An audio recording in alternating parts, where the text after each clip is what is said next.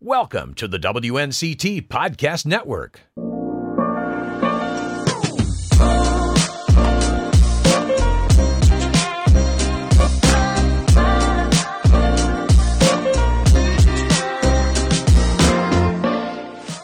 There, everyone, and welcome to the latest edition of the People and Places Extra podcast. I'm your host, Ken Watlington. Today, we're taking you outside of a small town in Washington County, North Carolina, Roper to be exact, and we're taking you to a church that's been in the same spot since 1853. It opened as the Rehoboth Methodist Church in the mid 19th century, and it still stands today. While many buildings that age have not stood the test of time, this church still holds several services a year and other special events. And it's thanks in large part to one woman who took over the preservation effort about 15 years ago. We're going to catch up with Chris Barber, the chair of the board of the Rehoboth Church Preservation Society, to learn more not only about this historic structure and what it's taken to keep that piece of history in Washington County alive We'll talk to her about why she's done it and what she hopes for the future. How did you end up involved in this mission? It was an accident. I retired in 2006 at the end of the year, and I started looking for something to do locally. And I lived just a few miles from here, and I realized that uh, the last group that was working with this, all of those people started in the 70s and they were mostly gone. And so I found a few other people who were interested, and we started in 2007 to organize, and in 2008 we incorporated as a 501c3. You have no background in historic preservation? None. and I really didn't know what I was doing at all. I didn't know what I was taking on. The only thing I knew to do was to call for help from the North Carolina Department of Cultural Resources, and uh, Reid Thomas, who works in the preservation office, came and did a building condition survey for us in 2007 and created this big document that told us all these things that needed to be addressed or thought about if we wanted to preserve the church. And it was pretty daunting, but anyhow, it was kind of like our first Bible of what it is to do. This church is 168 years old. Yeah. So far as we know, it opened in 1853. The deed for the property was filed in Washington County uh, uh, court's office in, eight, in July of 1850. So that's when that was done, and presumably in the interim, they were cutting the timber and bringing all the materials to the site. It's a one and seven eighths acre plot of ground. And uh, by 1853, it opened. We're just a few hundred yards away from the Albemarle Sound, and Right. this, uh, there's a reason it's probably here to get close to the Sound. Probably, yeah. Uh, initially, when people first started settling this area back when the colony was established, people settled right along the Sound shore. And um, they didn't go very deep. They went about a mile deep, and then they went up waterways like Hendricks Creek, which is now Mackey's Creek, and uh, the Roanoke River, the Scuppernong River. So they tended to be along this area, yes. One interesting fact you told me uh, before we started is the fact that the highway people drive by Highway 32 and they see the church. They actually see the back of the church Yes, because the front of the church, there's a road that's now no longer here, and that's yeah. what the back of the church is. Faces the highway today, but the front of the church is actually situated towards what used to be an old road. Yeah, and we think it was a very, very old road that probably went up towards Holly Neck and then proceeded east towards what we think of as the Pea Ridge area and split, went probably to the Sound, and then uh, it continued on, a path continued on towards what later became Creswell and what later became Columbia. So it was an old road. When you walk into this church, you take a step back in time because, yes, there's electricity now and some modern amenities, but it is, for the most part, as it was. Absolutely. And that's what's important to know that the only amenity is electricity. There is no plumbing, there is no bathroom, there's no facility. Um, and it is as it is. And if you look around, the wood is unfinished. The only painted surface of wood is the rail around the pulpit area. That is it. Everything else is plain and unadorned, uh, rough and primitive. You know, you think of modern churches, you've got your sanctuary and your fellowship hall and Yeah. offices and studies and this, that, and the other, music rooms. Here we are, one room. One room, yeah. And years ago, somebody decided to start saving things, and behind you there is a, an old store cabinet, and a few pieces of memorabilia were added. We don't know when that was, but somebody felt the need to say, we need to save some of this stuff because there's really no place for anything. We mentioned you had no background in historic preservation when you took on this mission. You also weren't an author when you took on this mission, and now you've written a book about this church. yeah, and it was out of necessity. We try to get the word out um, so that people know what uh, this church is all about. And, um, and so I just started doing a lot more research and combined my research so that um, I could tell the story not only of the church, but of this area of the south shore of the Albemarle Sound and how we got to be because this church is roughly sitting at the midway point from 17, 1701 till 1853 when finally this was the fourth church built uh, from the original days when they started to build uh, Anglican churches here. And then since then, we're a little bit beyond the halfway mark, but this church sits at the midpoint. It's kind of a liaison or a bridge to the earliest days of the colony and to where we are today. Not only is history being kept alive, the preservation aspect, but there are actual services that take place here yeah. from time to time. And I mean, that's got to be amazing to be able to come and worship in a place that mm-hmm. uh, has been doing something like this for a century and a half, or, you know, even more. Yeah, yeah. And we depend on area churches to help us with that. We don't have as many services as we would like to have, but we have at least two a year, usually one in May. With COVID, it's changed things. But we also have a love feast, which was begun here in 1970 when the previous group of people began to help. Because in 1969, that was the last year this was an active church. They were down to four members, and those people decided they could no longer continue to have a church service here. And so in 1970, some people stepped up and said, We can have services, we'll just do a few a year. And that's really what started things. And the first Love Feast was after Christmas, a few days after Christmas in 1970. So far as we know, there was one every year except last year because of COVID. We will have one this Sunday, December 5th.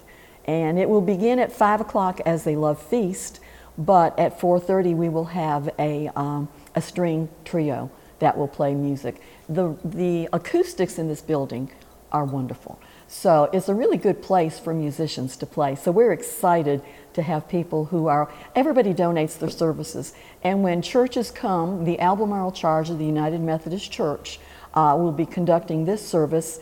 All the offerings go to the Preservation Society to do projects here. And there's always something, when you have a building 168 years old, there's always something that needs work.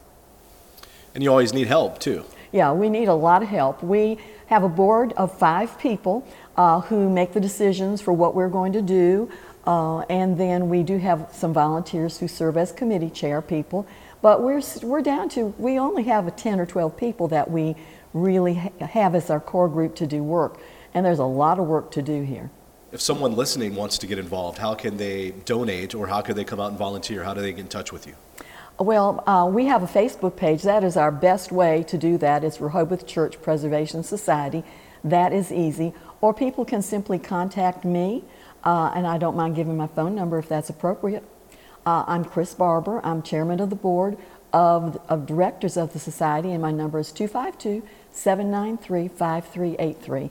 And uh, we're currently conducting uh, a drive to raise money for paints funds because we need to paint the exterior. It's quite costly for us because we don't have any other means of support except offerings at services, uh, donations, occasional fundraisers, like the book was a fundraiser, uh, and that's it. So we need money, and we have been, been blessed with so many generous people that we're really doing well with that. But that's come through Facebook uh, and through publicity in our local newspaper, the Roanoke Beacon, and through posting my phone number. You know, sometimes people call, and we've gotten help from people from far away as Ohio and Wisconsin, uh, Vermont. Uh, so it's nice to outreach. And the point that I like to make about this church is this is part of an area of the state that is uh, the cradle of North Carolina. There are family names in this county and some of the surrounding counties Um, their descendants have moved all over the country and all over the world, but some of them will link right back to this church. And that's one of the things that's in the book is that it lists from records members of the church, people who were married here, for who there were records kept.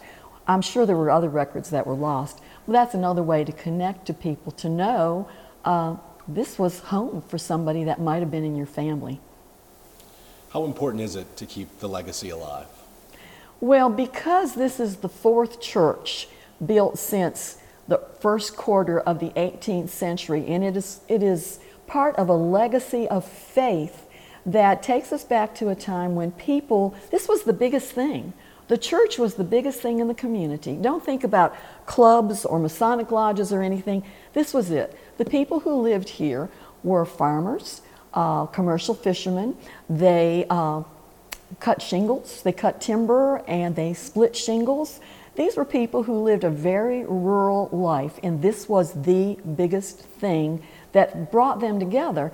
There are uh, tr- some of our trees are gone now, but we had trees on the property on the north, on the west corner that had rings in them where people would tie up their horses. So when people came here, they came in carts or wagons, carriages, or on horseback. And I'm sure they must have had a water trough for the animals who had come several miles to tote them. And this was what this place was all about. It was the center for people who got together and worshiped and had camp meetings and did things because there was nothing else for miles. Plymouth is about 15 miles to the west, or maybe a little bit more. That was a big ride in 1855, 1860. A horseback ride, that was a long ride to go somewhere. So I think that's why it's important because we need to remember where we came from, which is what stimulated my curiosity in this place because it tells a lot of stories. And you're now telling a lot of stories through your book and and just the, the work you put in, the, the blood, sweat, and tears into this place. Yeah, and we're lucky because we've had some core group of people who've who've done it. We have done. Um, I have written several grants in order to um, help us fund some of the bigger projects.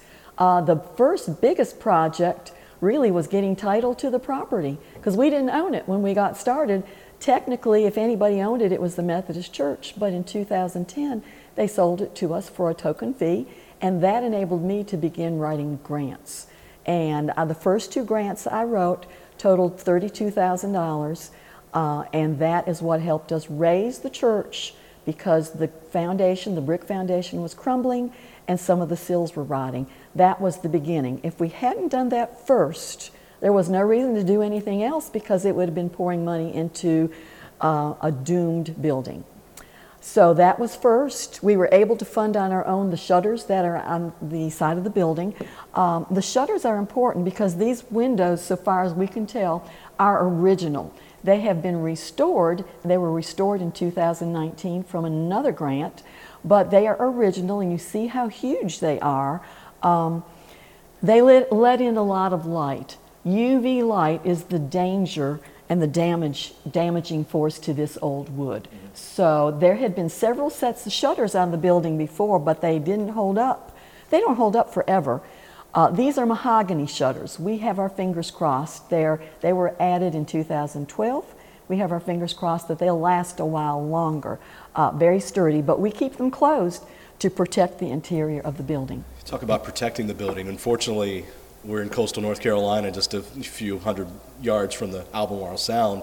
And during hurricane season, that's not a good place to be. And this, this place, even recently, has sustained some damage from storms. Yeah, and I think it was May of 2017. We had strong storms uh, the weekend before we were going to have our annual May service. And um, there were straight line winds, and the winds came in through the top sash of a window over the stairway and blew out that sash right there. And we had to have repairs done. Uh, and it also peeled back part of the roof, the tin on the roof. Um, water was pouring in. It was, it was a mess, and it was kind of scary at first. But um, somebody came and pulled the tin down to stabilize it till we could get um, a contractor to fix it. So we've been blessed with a lot of people out of the blue, when we have trouble, somebody steps up to help us. And that's really been the wonderful thing is that we don't know sometimes where things are coming from, but it works out. Yeah. We talked about what people can do if they want to come out and help. What can they do if they just want to see the place and, and kind of experience living history? Oh, well, we give tours. I give a tour, and it's up to the individual as to how much information they want to know. Um, but it's my passion. It's something that I think is important.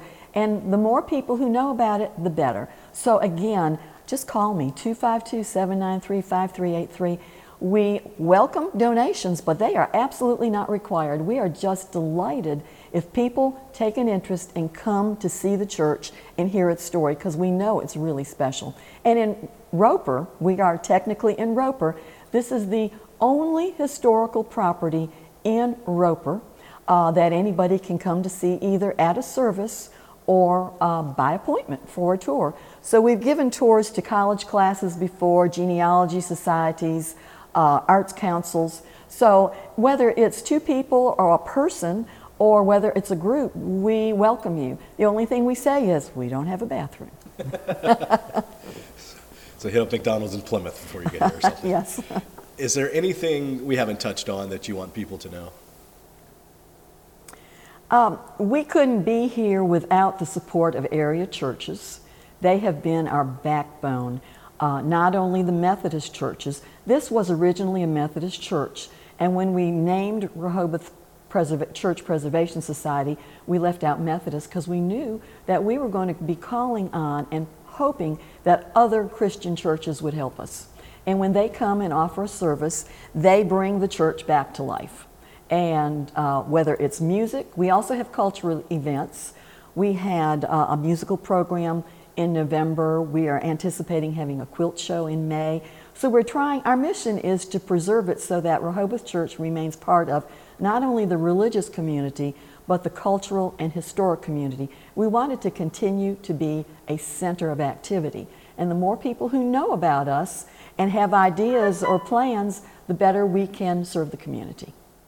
And you heard Chris give out her phone number. She's really adamant about you giving her a call and going out and at least touring the historic Rehoboth Church just outside of Roper and hopefully ignite some passion much like she has for the church, and that more people will get involved in the preservation efforts, and especially younger people, hopefully, will take charge and lead the effort into the future and keep this piece of Washington County history alive.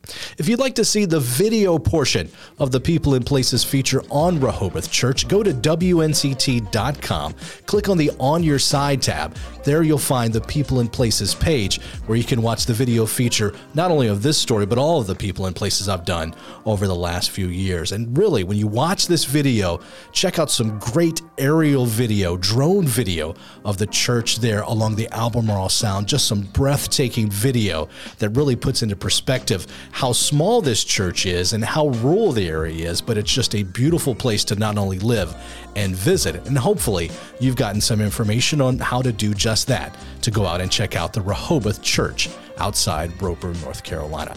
That is going to do it for this latest edition of the People and Places Extra podcast. Happy holidays, everyone. We'll talk to you after the new year.